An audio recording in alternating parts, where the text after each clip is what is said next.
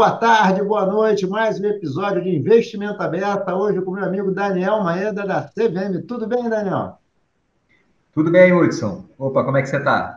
Estou tudo bem, está tudo ó, jóia, felizmente. Daniel, antes de a gente começar o nosso papo aqui, queria que você se apresentasse um pouquinho rápido aí para o pessoal, quem vai nos assistir aqui. É, me apresentar, que você está falando, né? É, rapidamente, só para o pessoal saber tudo. Não, com certeza, Hudson. Boa tarde a todos. É, aliás, antes de mais nada, né, Hudson, obrigado de novo, mais uma vez aqui pelo convite, pela chance de conversar, falar um pouquinho da CVM, né, da nossa regulação dos nossos projetos, né. É, eu sou o Daniel Maeda, sou superintendente na CVM é, da área de fundos de investimento e gestores de recursos, né. É, nem todos os fundos estão comigo, né, Hudson, como a gente brinca lá, né. Tem algumas exceções com o Bruno Gomes, mas a grande maior parte aí da indústria realmente fica ali com a minha área, né. Então, esse sou eu, esse é o meu trabalho. Tá certo, Daniel, tá certo. Daniel, a gente conversou bem antes da nova regra, resolução 75, estamos falando dela aqui, né? É, sobre a regra naquele momento antes da edição da regra. Agora a gente está com a regra para entrar aqui, esse programa deve ir ao ar nas próximas duas semanas, então ainda ali faltando uma, duas semanas para a regra entrar. E aí a gente queria saber de você uma coisa que eu acho muito importante, queria que nós fazer um papo aqui contigo, para entender assim o horizonte, aonde a gente pretende. Quando a CVM escreveu a regra, né? Não vamos ficar falando de detalhes. Quando a CVM escreveu a regra, a regra, né? A resolução, aonde a gente quer chegar, né? E hum. que cenário futuro a CVM vislumbra a partir dessa regra, hein? Ah, excelente, Wilson. Bacana, né? Essa pergunta, assim, porque traz um pouco dessa reflexão mais geral, né? De objetivos, né? O que, que a CVM pretendeu, né? Com essa regulamentação, e realmente assim pode até nem ficar tão claro, né, para o leitor assim, é, numa primeira olhada, né, porque as mudanças foram muitas, né, é, de muitas naturezas, magnitudes, dimensões diferentes, né. É, então alguém pode ficar assim, caramba, né, a CVM atirou para tanto lado, né? Afinal de contas, o que ela quis com isso tudo, né? E, e realmente assim, eu, eu, eu, não consigo resumir né, o objetivo da CVM com essa norma em um só. Né? Eu já tenho falado bastante sobre eles aí nos eventos de que eu tenho participado, né? E, e, e, eu resumiria esses objetivos em alguns, tá? Não tantos assim, né? Mas alguns, né? Um primeiro grande objetivo, Hudson, não sei se você já teve a oportunidade de me ver falando sobre isso, né?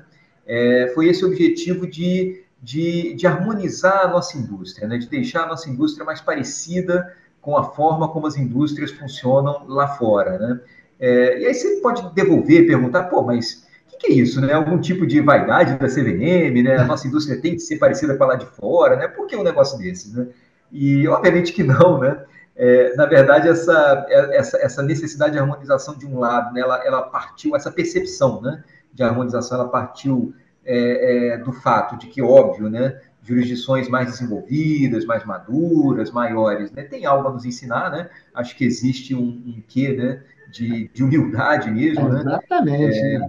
Da gente saber se posicionar para, poxa, não, vamos lá, né? Se os Estados Unidos tem essa indústria de, enfim, né, dezenas de trilhões de dólares, né? Se a Europa tem outra indústria também, né, de mais de uma dezena de trilhão de dólares, né? Algum motivo tem, né? Lógico que eles aprenderam muito com seus próprios erros, né? Foram aprimorando.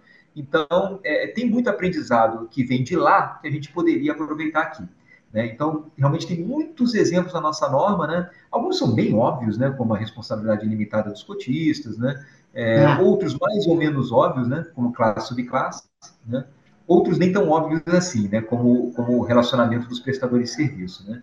Mas o fato é que a gente teve um pouco dessa primeira, desse primeiro vetor, assim, sabe, Hudson, de, de tentar trazer um aprendizado, né? É, com as dores que os, os, lá de fora já sofreram antes da gente, né? E enfim, que eles souberam aproveitar né, e se alavancar em cima, né?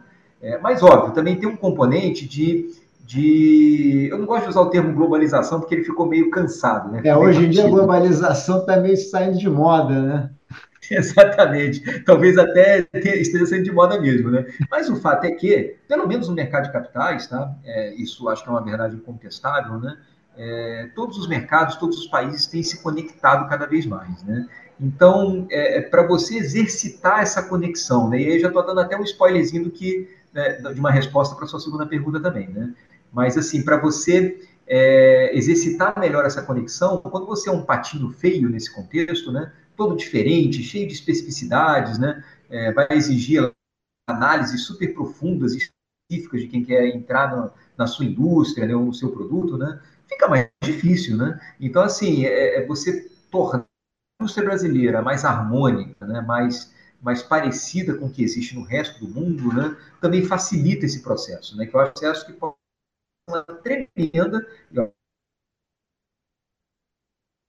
né, uma tremenda alavanca de conexão, né, e, e, os fundos aqui no Brasil como uma ponte para isso, né, para a conexão do brasileiro com o mundo afora, para a conexão do estrangeiro com o mundo adentro, né, aqui do Brasil. Né. É, é, deve ajudar, né, Daniel? Porque o cara olha para a gente, quando vê alguma coisa que ele entende melhor, provavelmente facilita também trazer recursos para cá, né? Exatamente, exatamente, com certeza, né? E é, é, um pouco que a gente brinca, né, quando discute do diligence, né, de de terceiros né, sobre um produto, um serviço seu, etc. Quanto mais pergunta ele tem que fazer, né, é, é, mais difícil fica aquele sim no final, né? Independente das respostas, né? Porque assim vai ficando desconfortável, ele tem que entender tanta coisa, é tão... aí é difícil precificar, né? Poxa, essa particularidade aqui, né? Será que isso pesa ou não pesa, né? Então a gente tem que facilitar isso, né? É, Hudson, acho que é um excelente ponto mesmo, né?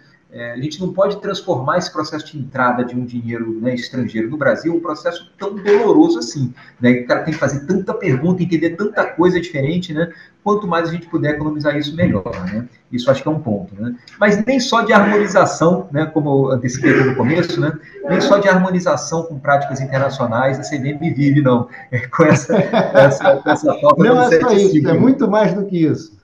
É, não, com certeza, tem muito mais do que isso, né? Acho que o, o mercado já ouviu me falar, é, já me ouviu falar algumas vezes sobre isso também, eu vou repetir aqui palavras do nosso, do nosso presidente, né? Eu acho que ele tem muita razão e é muito feliz quando fala isso, né? É, a CVM, ela tem um, um propósito até, né? Vamos dizer assim, uma razão de existir, né? que uma das razões de existir, claro, né, que é essa de empoderar o investidor, né, de, de habilitar o investidor a pensar sozinho, a tomar as decisões sozinho, né, e obviamente a gente gradativamente né, ir recuando e deixar né, ele navegar nesse mercado, né, é, fazendo as melhores escolhas. Né. Mas lógico que assim, para ele fazer isso né, com propriedade, com com, com, fundamentação, etc., ele precisa ter as variáveis, as informações, os dados na mão. Né? Então, mais uma vez, assim, o 75 investiu muito nessa frente também. Olha, no que, que a indústria de fundos pode ajudar esse investidor a tomar decisões melhores. Né? Isso foi uma tremenda reflexão que a gente fez na norma. Né? Então, também é uma esperança nossa de futuro, né?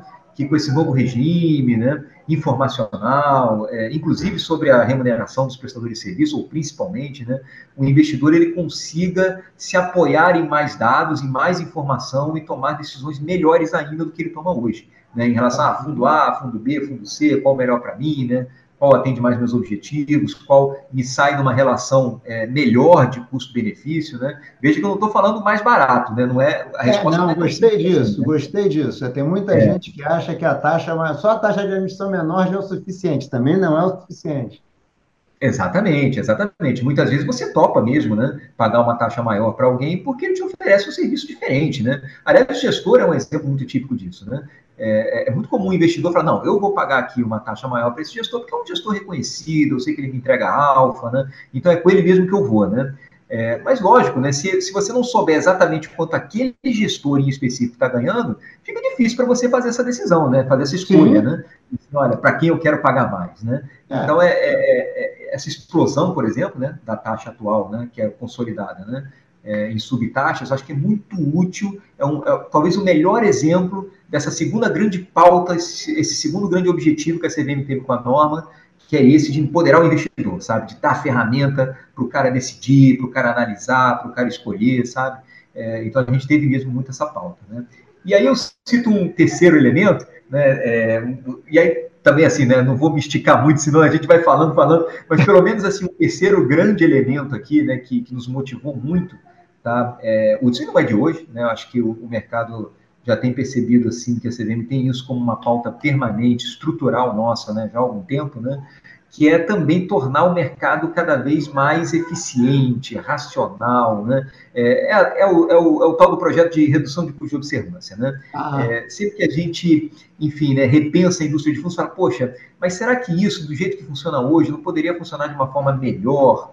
É, é, operacionalmente mais eficiente, consequentemente mais barata, né, para todo mundo, né, para os prestadores de serviços que vão ter margens maiores, para os investidores que vão pagar taxas menores. Enfim, esse é o tipo de coisa que favorece todo mundo, né, Hudson? Assim, é, é, é eminência parda, vamos dizer assim. Sim, né? não, com certeza. Então, é, é, a 175 ela tem muito disso, né? Ela também tem muito de muitos capítulos lá em que ela vai avançando em redução de custo de observância. E aí, só como um exemplo, né, é, muito, talvez seja o mais né, evidente disso, né, vem a questão que a lei permitiu que a gente regulasse, né, a lei de liberdade econômica, né, em 2019, né, essa questão das classes e subclasses, né, ela traz realmente assim um impacto em termos de mais eficiência, é, é, é, processos operacionais mais fluidos, etc., e mais baratos, né, para os prestadores de serviços, e em último nível para os investidores, que é fantástico, né? É um negócio assim que racionaliza muito, né? Esse processo de, de separação de públicos dentro de um fundo, né? Separação de estratégias também, etc, etc, né?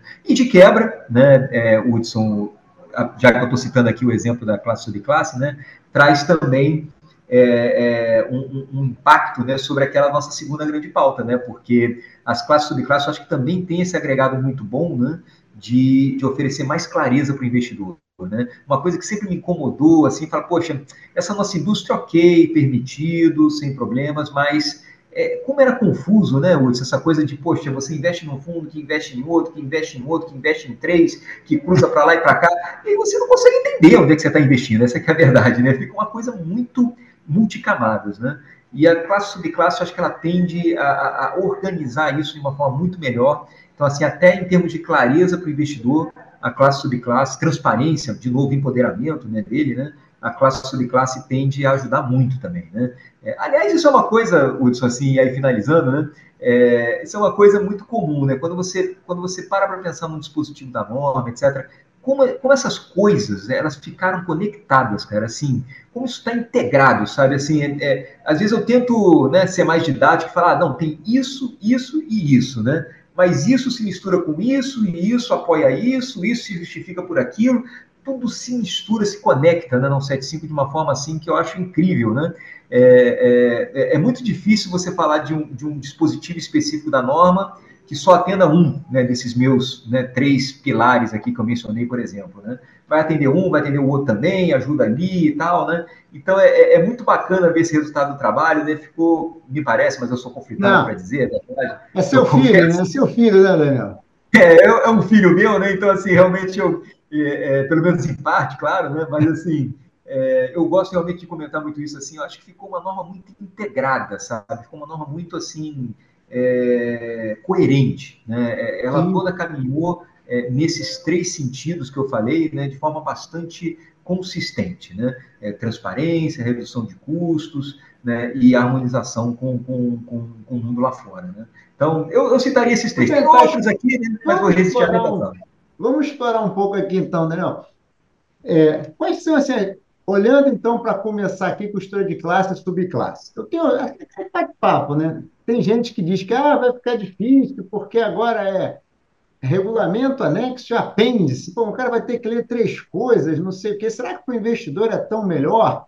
Mas assim, que, que para uhum. da Maeda e equipe que trabalhou nisso, por que, que isso realmente é melhor? O que, que isso ganha olhando para o investidor? Depois a gente pode até falar para dentro da indústria, como é que dentro da indústria muda também. Mas começando com o olhar do investidor, o que, que você acha que vai para melhor? Porque hoje, a princípio, ele pega o seu regulamentozinho, dos, considerando que os investidores de varejo, a grande maioria, aplicam através de FIC na estrutura Master FIC, pega o regulamentozinho do seu FIC e olha lá que compra 100% de um FIC, ele não sabe muito bem o que é que tem que procurar. A partir de agora, a princípio, ele vai comprar uma subclasse ou uma classe, dependendo, né?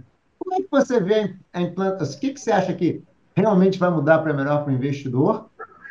E o que, que você acha que, como é que você acha que, ou espera, já que não, esperaria que a indústria evoluísse? Que eu tenho ouvido algumas pessoas falar, ah, eu não sei se eu vou criar subclasse, vou deixar o pessoal pendurar direto na classe, não sei. Eu, particularmente, já, já adianto que sou fã de subclasse, tá? Mas o que, que você uhum. poderia falar? Não, legal, Hudson, essa pergunta é excelente, né? E assim, é, como, é que eu, como é que eu posso desenvolver o raciocínio aqui, né? O, essa estrutura de classe subclasse em relação aos documentos, por exemplo, né, que é um excelente exemplo que você citou, né? Às vezes vem um pouco dessa dúvida mesmo, né? Fala, poxa, Mas, na verdade, a CVM transformou um documento em três, né? Será que isso realmente simplifica a vida do investidor, né? É, e aí eu respondo, simplifica, né? Por alguns motivos, né? É, hoje a gente tem um regulamento, e aí vamos combinar, né, Hudson, assim, é, é, é, doído, né, aqui no coração, até eu, eu, reconhecer isso, mas é a verdade, né, investidor não lê regulamento de fundo, essa é a verdade, né, assim, é um documento muito, né, assim, muito pasteurizado, né, muito padronizado, não gera apelo para o investidor, né, é, enfim, é, é, realmente um desafio aqui para a CBM, né, é, até a gente motivar mais os investidores a lerem esse documento, que é fundamental, né? Antes de você investir no fundo. Educação do investidor, né? É, exatamente. E aí, no, no, caso aqui em particular, a educação, é, assim, né, é, é, é da importância, né, e do papel que esse documento tem, né? E aí eu acho que essa nova dinâmica, ela vai ajudar muito nisso. Por que, que eu estou dizendo isso? Né? Por que, que eu estou dizendo isso, né? Ok, basicamente hoje você tem um regulamento, né, é, e no, no, mundo futuro, né, da 175, você vai passar um regulamento, vamos dizer assim, de 30 páginas, né? É, e aí no futuro você vai passar a ter um novo regulamento de 10, um anexo de uma classe de 10 e um apêndice de uma subclasse de outros 10, né? Ou seja, basicamente a gente vai pegar esse documento atual, o regulamento que trata de tudo, né? E vai explodir esse documento em três documentos né, é, menores, né? E basicamente, grosso modo, né? É, é, nem daria para inventar tanto sobre isso, né? Esses três documentos do futuro somados vão ter ali, né, basicamente o mesmo conteúdo, né, desse regulamento atual aqui, por isso que eu brinquei com essa história do 30 que vai se transformar em 3 de 10, né? Mas por que, que essa dinâmica nova ela tende a ser mais atrativa para o investidor? Primeiro, por uma questão de, vamos chamar assim, de alocação. Né? O que, que eu estou querendo dizer com isso? Né? É, hoje o regulamento realmente é um, é um cipoal de informações. Né? Tudo do fundo está dentro daquele documento. Né? É, e no futuro não vai ser assim. Né? Se você parar para pensar lá, né, é, o papel do regulamento vai ser bem específico do futuro, né? vai ser bem específico de disciplinar esse relacionamento entre o administrador e o gestor do fundo, né, os prestadores de serviços essenciais, né, como a gente chama, né, como é que eles vão se interagir, obrigações e deveres de parte a parte, né, até questões que estão lá citadas na lei de liberdade econômica, né, é, é, os parâmetros de aferição de responsabilidade de cada um dos dois, etc, etc. Né? Vai ser um documento mais jurídico, mais contratual, sem dúvida. Né? É, mas as informações sobre estratégias, risco, carteira, política de investimento, etc, etc, não estarão mais lá no regulamento misturadas no meio daquele juridiquês, né, que talvez não interesse a todos. Né? É, vamos dizer que você já passou por um processo de, de avaliação né, daquele gestor, daquele administrador, não quero mais, enfim, né, ficar mergulhando no relacionamento entre os dois, eu quero saber, assim, qual é a estratégia que eu vou investir, né, qual é a minha política de investimento, né, qual é a minha expectativa de ganho qual é a expectativa de risco, né, para ter aquele ganho, né. Eu já sei que existe um documento específico para aquilo é o anexo da classe. Separadinha, aquelas informações organizadas ali nesse documento à parte, né? E aí o investidor já vai ter essa condição de saber, poxa, eu quero entender a estratégia, eu quero entender os riscos, eu vou sempre no anexo da minha classe, né?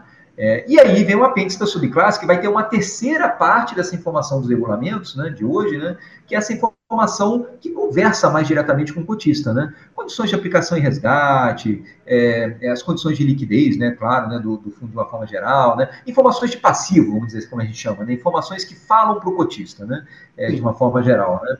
É, se tiver alguma carência, etc, etc. Né? E, e aí, de novo, né, esse mesmo processo volta a acontecer. Poxa, eu estou aqui hoje investindo numa subclasse que né, pertence a uma classe de um fundo. Né?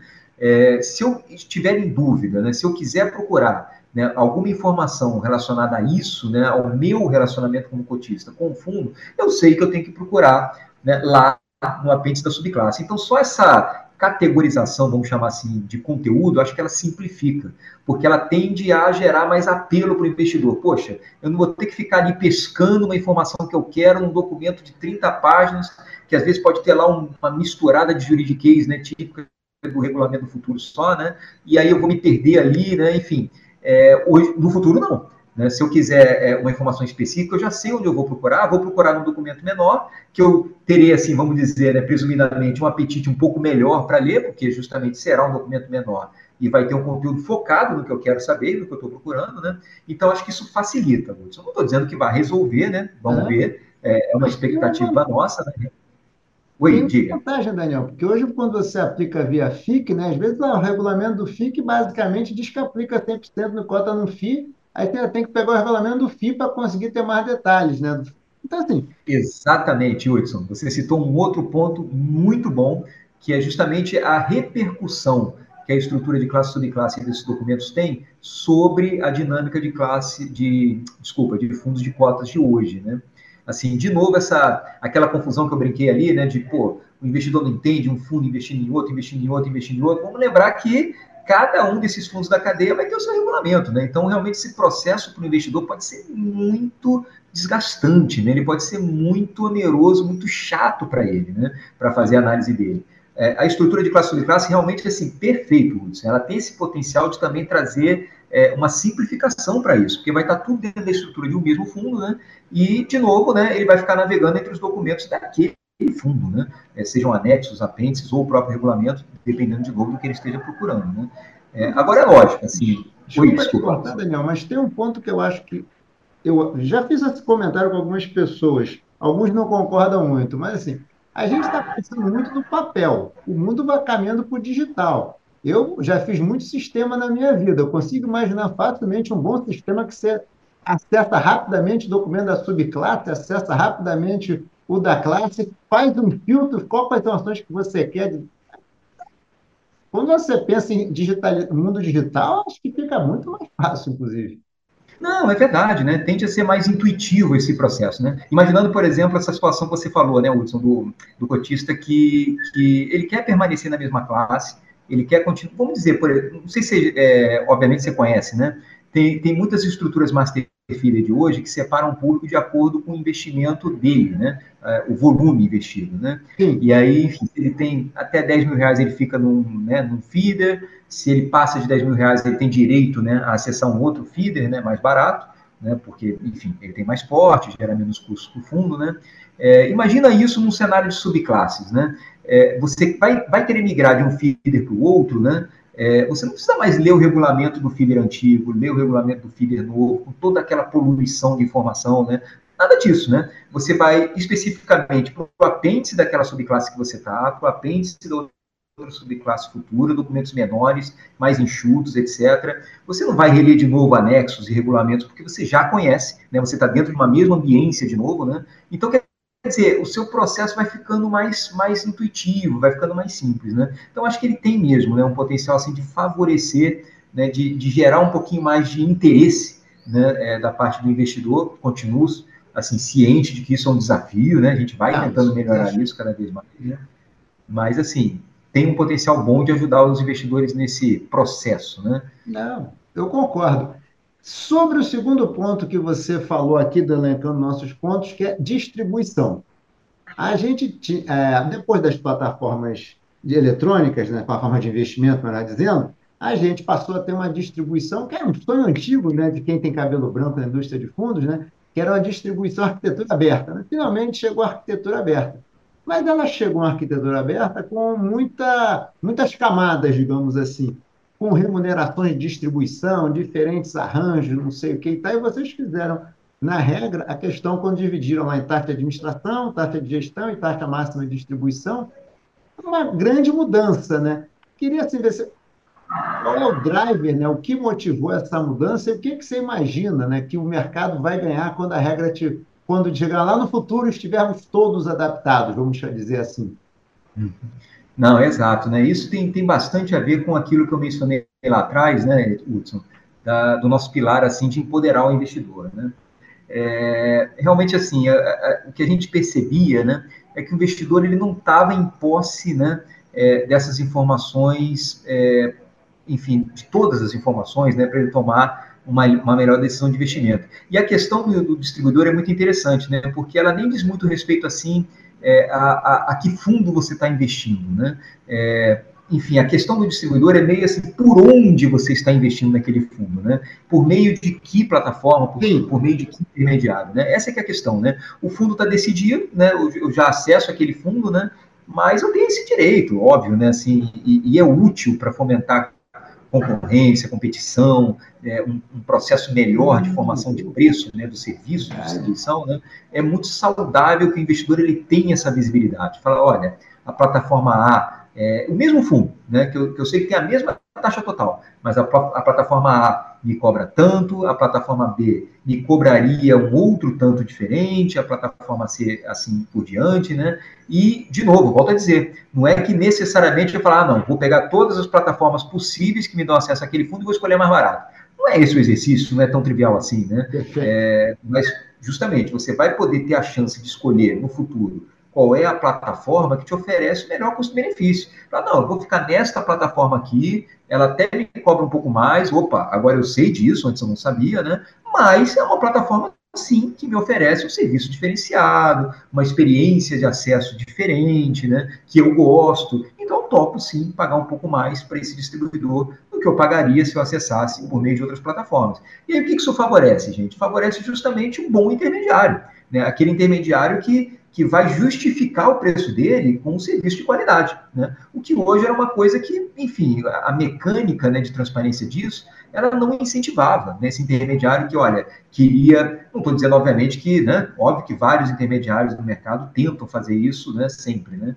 mas a verdade é que esse incentivo, a, a transparência como um mecanismo de incentivo para isso, não funcionava, né? porque o investidor não enxergava isso, né? essa diferença é, entre os custos né, que cada plataforma oferecia para você. Né? Então, acho que no futuro isso tende a trazer um, um nível maior de competição, de, de concorrência no serviço, que, obviamente, né, tem dois grandes efeitos benéficos na visão da CVM. Né? Primeiro, claro, né, reduzir o custo médio, né, porque essa competição vai deixar tudo as, tudo as claras. Né? Ponto então, quem cobra injustificadamente muito vai reduzir, né? E, lógico, do outro lado, uma melhora dos serviços, né? Porque quem realmente cobra por um motivo, né?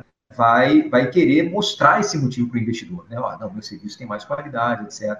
Então, essa é a nossa grande esperança, né? Com, com a explosão da transparência desse prestador de serviços para o investidor. Mas também é bom, assim, eu gosto muito dessa abordagem dos conceitos, né, Daniel? É, do, do, do jeito como a indústria está hoje, né? Aonde, na verdade, um fundo reverte para outro fundo, ou reverte direto para a plataforma e tal, ela, na verdade, ela conceitualmente não é isso, né? Conceitualmente é uma taxa de distribuição. Talvez faça mais sentido botar isso numa caixinha chamada taxa de distribuição, e não chamar isso de reversão de receita para o fundo, reversão de receita ou rebate, como a gente quiser chamar, né? E parece que faz mais sentido, que não é intuitivo para mim, pensando, na, me colocando na postura do investidor, não é intuitivo isso para mim. Que o fundo, na verdade, que eu estou comprando, ele recebe, ou a plataforma recebe um rebate. Um, não é intuitivo, não é bom chamar, não é bom chamar, dar nome certo aos bichos também, né? Acho que educacionalmente não é bom. É, não, você tem toda a razão, Hudson. Assim, é, a verdade é que, eu sei que isso foi um ponto sensível, né? Muito discutido com o mercado, né? mas é, a estrutura de remuneração, vamos chamar assim, né, dos prestadores de serviço ao longo dessa cadeia, né, e o fato disso ficar transitando entre fundos investidos e investidores só piorava, né, essa, é, essa, essa mecânica, né, ela, ela gerava muito ruído, né, muito ruído informacional, né, era mais difícil ainda para o investidor, ainda que ele quisesse mergulhar nesses detalhes, perguntasse para os prestadores de serviço envolvidos, era muito difícil para ele entender. Você citou alguns exemplos aí muito interessantes, né? Poxa, o, o distribuidor, né? Ele, ele estrutura um fundo de cotas dentro da casa dele, né? E aí oferece a, a, as cotas do fundo investido por meio desse fundo, né? E aí o cara está recebendo um rebate da taxa de gestão desse fundo investidor, né? É, mas como distribuidor, não é como gestor, né? Apesar dele formalmente ser gestor desse fundo investidor, né? É, não é um rebate de gestão, né? Porque, obviamente, é um fundo espelho, ele não está fazendo gestão de nada, né? É um rebate de distribuição, né? Olha que confusão, gente. Realmente é uma coisa assim.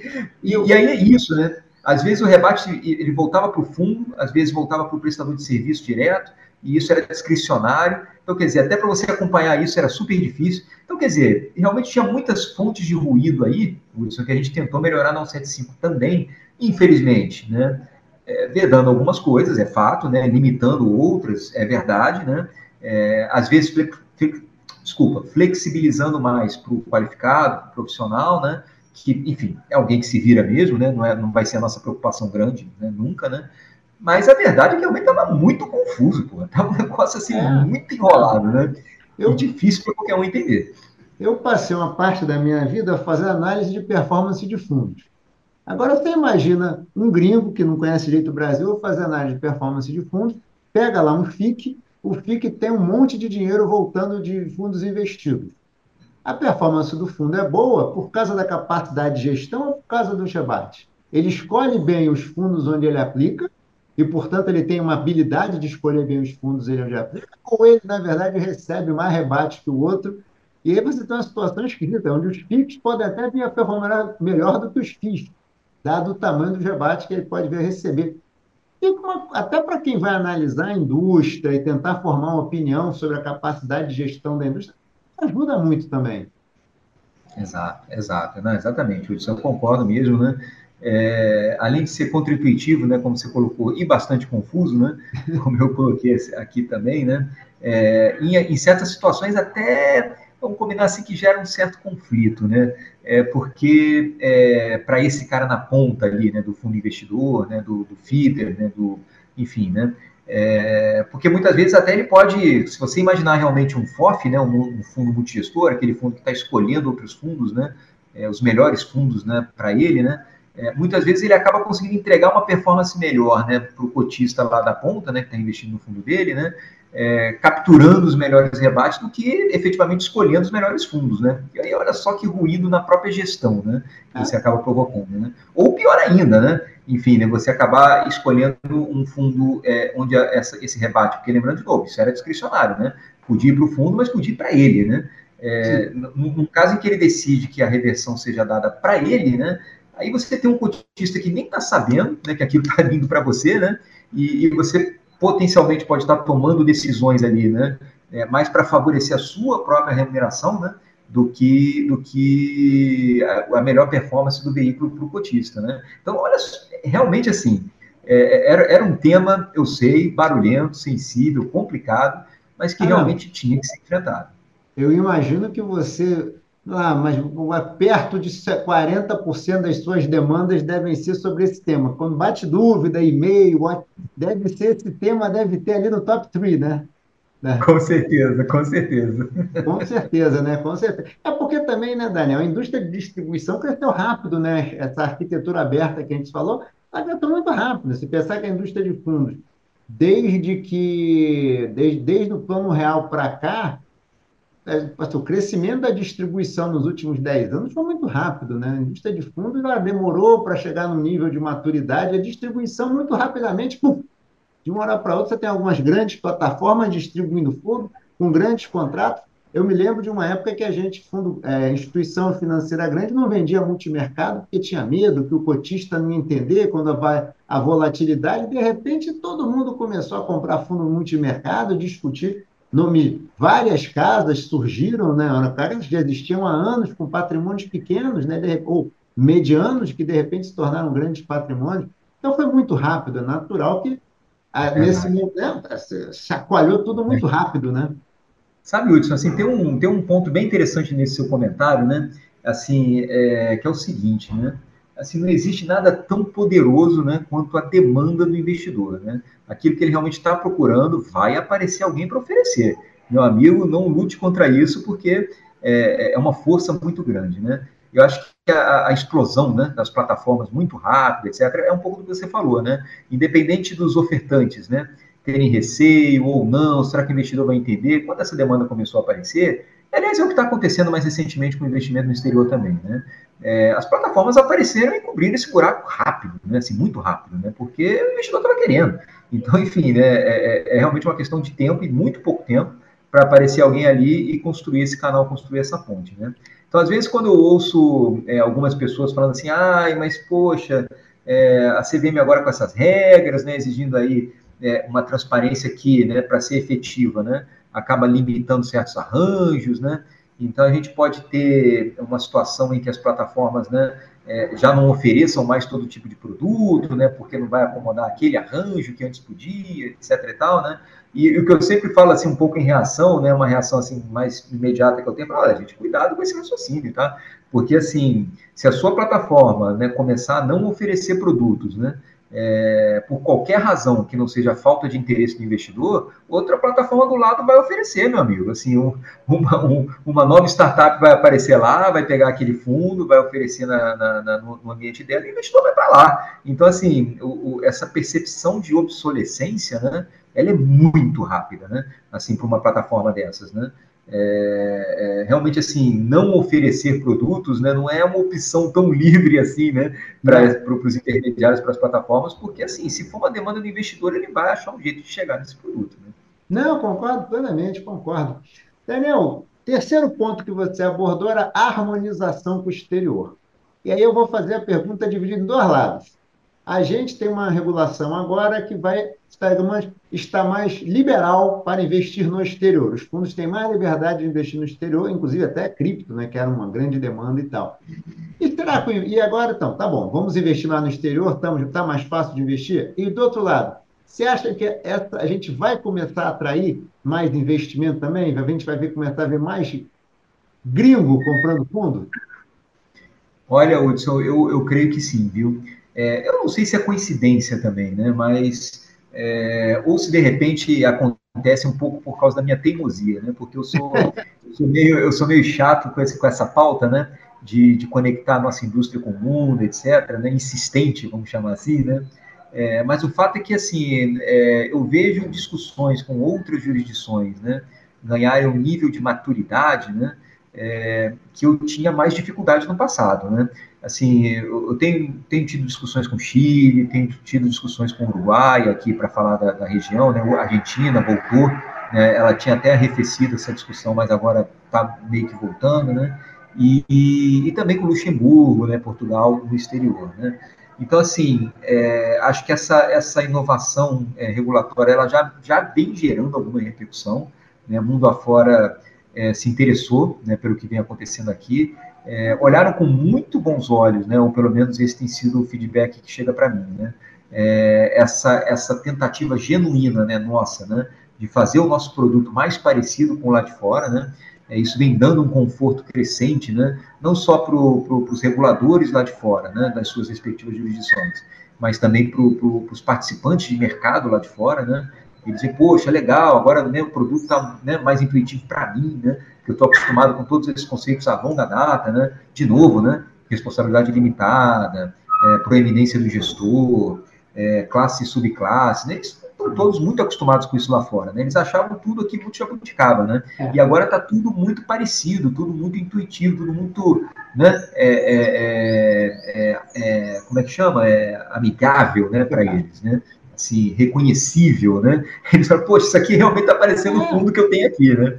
Então, é, é, eu acho que é um, é um processo que já está acontecendo, tá, Hudson? Óbvio que assim, né? Quando a gente fala de, de, de interconexão, né, de, de, é, de globalização, de conexão, enfim, né, de, dessa, dessa ponte com o mundo, com o exterior, né, não é um processo né, rápido, né, é um processo que leva tempo, né, enfim, é, você tem que pensar muitas vezes lá em, em acordos né, com essa ou aquela jurisdição, né, é, de uma ou outra natureza, dependendo do tipo do fundo que você está falando, mas eu acho que é um processo realmente que já está acontecendo e tende a crescer. Né? E aqui eu citei exemplos, quando eu falei de Uruguai, Chile, Argentina, Portugal, Luxemburgo, né? É, são uhum. exemplos de, de jurisdições que se propõem a aceitar os nossos fundos sendo oferecidos lá. Né? Então é um ah. processo que vai, eu chamaria aqui de outbound, né? assim, é o doméstico oferecendo seus serviços lá para fora. Né? é, o que é muito bom, tá? De novo, assim, acho que é um vetor de crescimento para a nossa indústria aqui, né? Mas o inverso também, tá? Assim, eu acho que um estrangeiro vir para cá, né, entrar com capital aqui, né, um processo de inbound, vamos chamar assim, né, tá. para investir aqui agora, né, com essa com esse arcabouço, né, mais intuitivo, né, faz muito mais sentido, né, então eu acho que também existe uma tendência, né, é, óbvio que a tributação ainda é, né, um, um, um certo, né, é, uma certa fonte de ruído para determinados tipos de produtos, etc. Né? Mas eu acho que tende mesmo também a, a crescer, né? esse ingresso né, de recursos em fundos, né? agora que eles têm essa carinha né? mais, mais, mais, mais reconhecível, né? mais assim, parecida né? com a que eles estão acostumados a ver lá fora. Né? É, mas é a questão da proximidade, né, Daniel? É natural que você, se você tem certo ali que você falou, você vai fazer uma due diligence, tem que fazer um monte de pergunta. uma boa parte das perguntas você tem que fazer uma segunda pergunta, que é um negócio muito diferente, eu não consigo nem imaginar. E aí fica um negócio meio assim, poxa, qual é a pontuação de risco que você dá para isso? Alta. Não consegui entender direito, bota que alta, porque. Exatamente. Né? Vou ficar.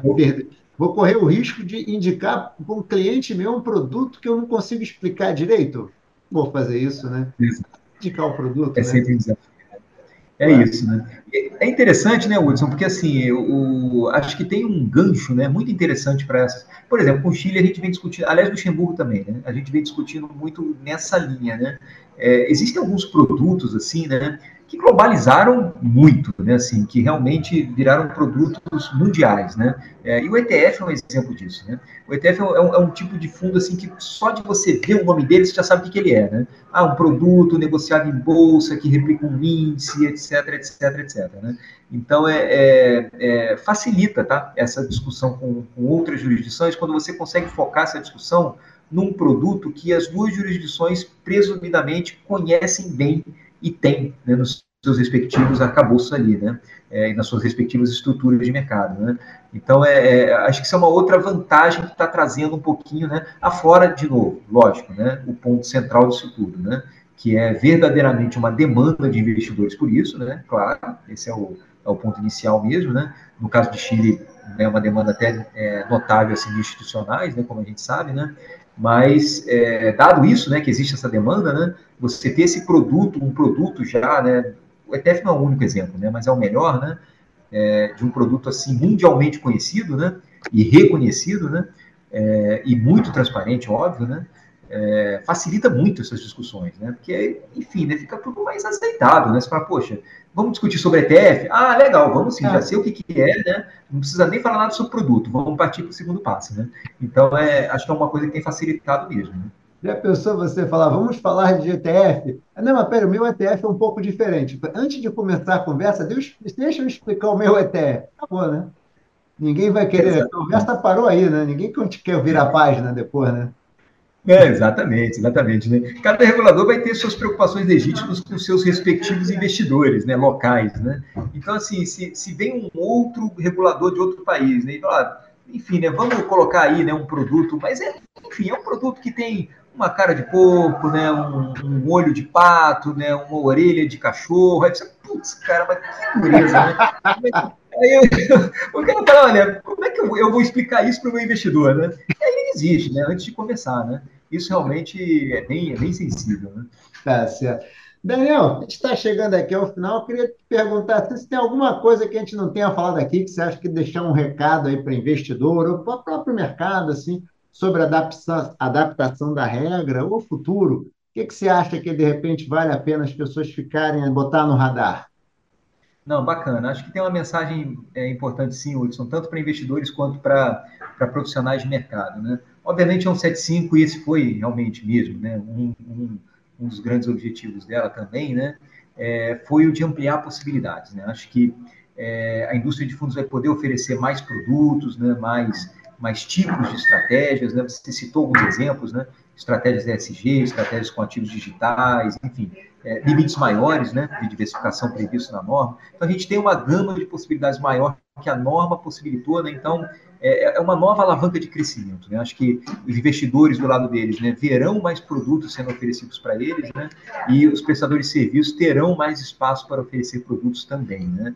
É, é, vejo realmente um novo vetor aí, né? A indústria já tem crescido, né? Sempre, né? Há muito tempo, mas vejo um novo vetor de continuidade nesse crescimento, já baseado mais nesse, nesse vetor mesmo de inovação, né? O que é fantástico aqui para a indústria de fundos, né? Agora, quando a gente fala é, disso, né? Eu, eu, eu, enxergo realmente uma grande vocação atual da indústria de fundos, assim, que pode ser muito bem exercitada com o 75 agora, né?